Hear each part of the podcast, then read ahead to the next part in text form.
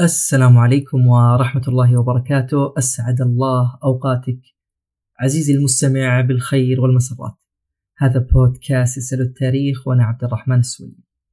كالعادة يسعدني دائما وأبدا ويشرفني تقييمك لهذا البودكاست ومتابعتك له وإضافة تعليقاتك وآرائك واقتراحاتك في خانة التعليقات كما يسعدني أيضا ويشرفني اشتراكك في خدمة اسألوا التاريخ بلس اللي آه تقدم خدمة آه حصرية اللي هي باختصار شديد حلقات إضافية للمشتركين. اليوم راح نتكلم عن تاريخ الصليب الأحمر. دائما نسمع منظمة الصليب الأحمر وأكيد آه، قد شفنا يعني مقاطع إما أو قرأنا بالأصح أخبار أو رأينا يعني بعض آه، المسلسلات أو الأفلام أو البرامج الوثائقية اللي آه، حتما ستتطرق إلى الصليب الأحمر. اليوم راح يعني آه، نتكلم عن تاريخ هذه المنظمة وكيف نشأت ومن أنشأها وإيش أبرز الأمور اللي عملتها هذه المنظمة. طبعا للي ما يعرف وأكاد أشك يعني لأنه الأغلب يعرف من هو الصليب الأحمر هي منظمة إنسانية دولية آه، تأسست في عام 1863 في سويسرا هذه المنظمة تعنى بتقديم المساعدات والخدمات لضحايا الكوارث والحروب والأزمات الصحية بشكل عام. طبعا مثل ما ذكرنا تعود جذور الصليب الأحمر إلى عام 1800 وتسعة وخمسين. كان في تلك السنة رجل أعمال سويسري يدعى هنري دونان. هذا الرجل آه، كان مسافر في شمال إيطاليا وفي تلك الفترة وفي أثناء سفره شاهد المعركة الدامية اللي كانت بين القوات الفرنسية والنمساوية بالقرب من قرية في في شمال إيطاليا تدعى سولفرينو. إن شاء الله أنه جبنا اسمها صح. في هذه المدينة هذا الرجل رأى يعني كمية الدماء والجرحى والقتلى فهذا الشيء أثر كثيرا في هنري آه يعني مثلا في هذه الحرب أو في هذه المعركة اللي ذكرناها اللي كانت بين القوات الفرنسية والنمساوية. في سنة 1859 قيل أنه حوالي 40 ألف من الجند كانوا إما قتلى أو جرحى أو مفقودين. فالمدينة أو القرية الصغيرة لم تكن يعني مجهزة حتى تتعامل مع هذا الكم الكبير من الدماء وهذا الكم الكبير من القتلى والجرحى والمفقودين. فهذا الشيء جعل هنري دونان يشعر بالحزن والأسى حتى إنه يعني آه، في عام 1962 يعني تقريبا بعد ثلاث سنوات من مشاهدته لتلك المعركة نشر آه، يعني كتاب وكان هذا الكتاب اسمه ذكرى سولفرينو ذكر فيها إنه يعني من المآسي اللي رآها واللي شاهدها جعلته يتمنى ويدعو إنه تنشأ منظمة إغاثة وطنية يكون فيها متطوعين آه، هؤلاء المتطوعين عندهم قدرات آه، تدريبية بحيث يستطيعون تقديم المساعدة للجنود في الحروب. وكان يعني يرى أنه المنظمة هذه يعني يجب أن, أن, أن تراعي الجميع لا تكون فقط مثلا مع يعني لنفترض أنه في جيشين. أو في معركة بين دولتين فيفترض أن هذه المنظمة لا يهمها أي دولة تساعد الجميع. يعني هذه الفكرة اللي كانت مطروحة. طبعا بعدها بعام آه، أصبح هنري جزء من لجنة. هذه اللجنة كان مقرها في سويسرا.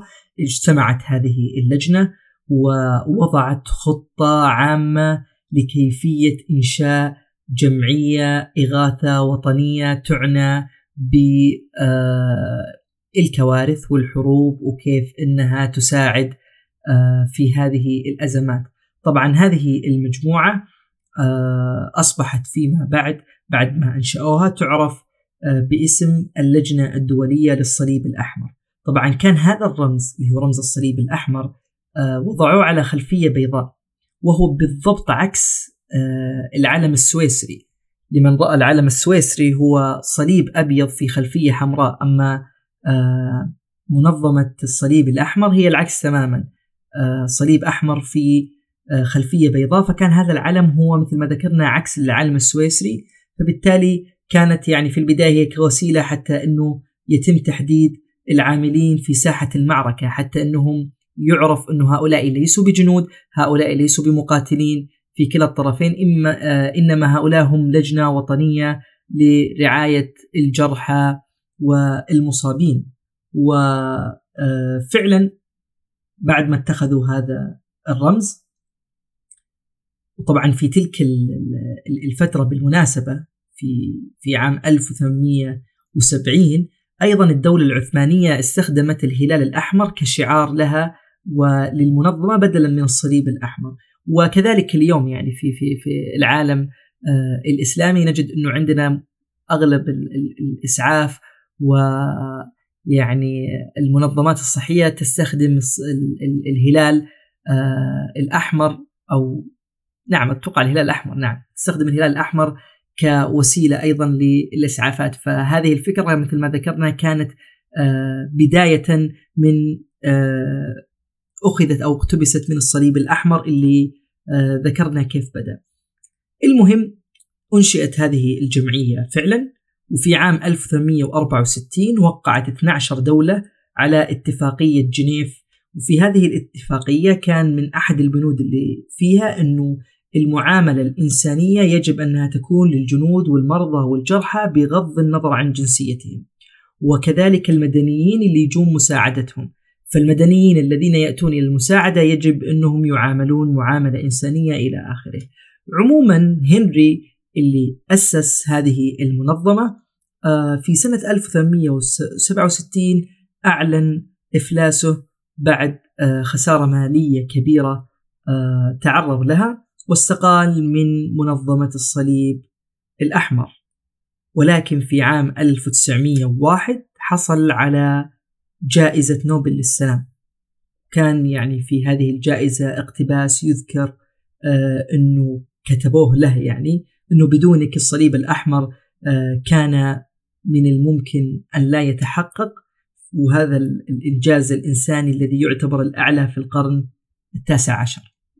طبعا عندما يذكر الصليب الأحمر آه، من الشخصيات البارزة فيه اللي هي بارتون. وهذه كانت المرأة معلمة وكانت في تلك الفترة تعمل في مكتب آه، مختص لبراءة الاختراع في الولايات المتحدة الأمريكية وبالتحديد في عاصمتها واشنطن. طبعا لما اندلعت الحرب الأهلية وكان هذا الكلام في عام 1861 بدأت هي بتوصيل الطعام والإمدادات إلى الجنود آه، الوطنيين أو اللي يسمونهم جنود الاتحاد اللي هم كانوا مع إبراهام لينكولن ضد الولايات الجنوبية المهم كانت هي تساعدهم وفعلا يعني في نهاية الحرب آه، بارتون حصلت على إذن في ذلك الوقت من الرئيس إبراهام لينكولن على إنها تقوم بعمل لجنة تبحث عن الجنود المفقودين وتساعدهم في تحديد مواقعهم حتى يستطيع يعني أصدقائهم وعائلتهم إنهم آه، يجدونهم. وفعلا على مدار تلك السنوات تلقت اللجنة اللي ترأسها براتون وموظفيها على عددهم الصغير ولكن وصل يعني الرسائل والمطالبات إلى أكثر من 63 ألف رسالة تطلب منهم المساعدة وأنهم يتعقبون حوالي 22 ألف رجل. 22 ألف رجل إما جرحى أو قتلى أو مفقودين كان أهلهم وذويهم يطالبون لجنة براتون على أنهم يعني يجدونهم. وفعلا يعني آه استطاعت يعني أن تجد آه يعني من هؤلاء آه المفقودين. ولكن اللي يهمنا أنه هذه المرأة لما ذهبت إلى أوروبا وكانت وقتها يعني أخذتها كفترة نقاهة خلال عملها أثناء الحرب سمعت بحركة الصليب الأحمر. ولما رجعت إلى أمريكا أطلقت يعني حملة استمرت هذه لعدة سنوات آه، بعد تأسيس آه، الصليب الأحمر الأمريكي. وفعلا حاولت أنها تقنع هذه اللجنة وتقنع يعني المسؤولين والقادة على أنهم يوقعون على اتفاقية جنيف اللي كانت في عام 1864 وتحت قيادتها يعني آه، ركزت على مساعدة الضحايا في الكوارث مثل الفيضانات والإعصارات. وكان لها جهود يعني معروفة آه، في الولايات المتحدة آه، الأمريكية. طبعا استقالت بارتون من منصب رئيس الصليب الأحمر في عام 1904 وكان وقتها عمرها قرابة ال 83 سنة. في المقابل الهلال الأحمر السعودي آه طبعا كيف نشأ وكيف بدأ؟ يذكر أنه في آه بالتحديد يعني قبل آه قبل عام 1353 هجري لم يكن هناك أي منظمة إسعافية في المملكة العربية السعودية. ما كان يوجد أي منظمة إسعافية. لكن وقتها حكومة آه، الملك عبد العزيز بن عبد الرحمن طيب الله ثراه كانت مهتمة جدا بتأمين كل ما يلزم أو يكفل لمؤدين مناسك الحج والعمرة بأن تكون الزيارة آمنة وتكون سلسة وتكون متيسرة. فلم يكن في ذلك الوقت هناك يعني رعاية إسعافية لهؤلاء آه، الحجاج ولكن اقتصرت على تقديم الرعاية آه، الصحية العادية اللي كانت تعرف في ذلك الوقت مصلحة الصحة العامة والإسعاف. فكانت هذه من تعنى بالحجيج والمعتمرين ولم يكن هناك مؤسسة خاصة بالإسعاف اللي هي مثلا آه، جمعية الهلال الأحمر أو مؤسسة الهلال الأحمر إلى آخره. كيف بدأت ونشأت هيئة الهلال الأحمر؟ القصة تعود إلى الحرب اليمنية السعودية. في تلك الحرب يعني كان جنود السعودية البواسل يقاتلون في آه، جبال العسير وعلى سواحل تهامة. وكانت يعني المناطق هناك وعرة وأودية وصخور فبالتالي تنعدم فيها وسائل الراحة وكذلك المؤن الطبية للمسعفين للجنود الجرحى. فكل هذه الأمور جعلت آه، مجموعة من الرجال أنهم يقررون أنهم يريدون أن يساعدوا أبناء آه، وطنهم ويساعدوا الجند. ففعلا آه، بعد يعني ما رأوا ما يحدث في هذه المعركة طلبوا وقتها من الحكومة أنه تسمح لهم بتأليف هيئة تتكون من مسعفين حتى يذهبون إلى مكان الحرب ويسعفون الجنود السعوديين.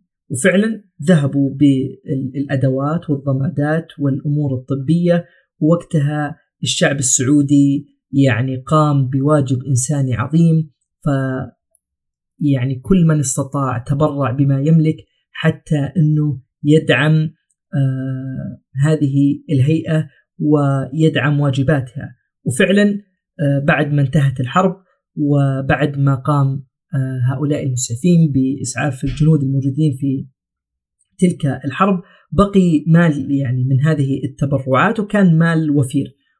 وفي ذلك الوقت آه، شكلت هيئة الإسعاف آه، وكان لها هيكلة إدارية. وبعد أن شكلت هذه الهيئة وضعوا التعليمات اللي تتعلق بكيفية سير عملها ورفعت إلى الحكومة. وفي وقتها صدر الأمر السامي بالمصادقة عليها وفعلا من ذلك الوقت أنشئت هيئة الهلال الأحمر السعودي.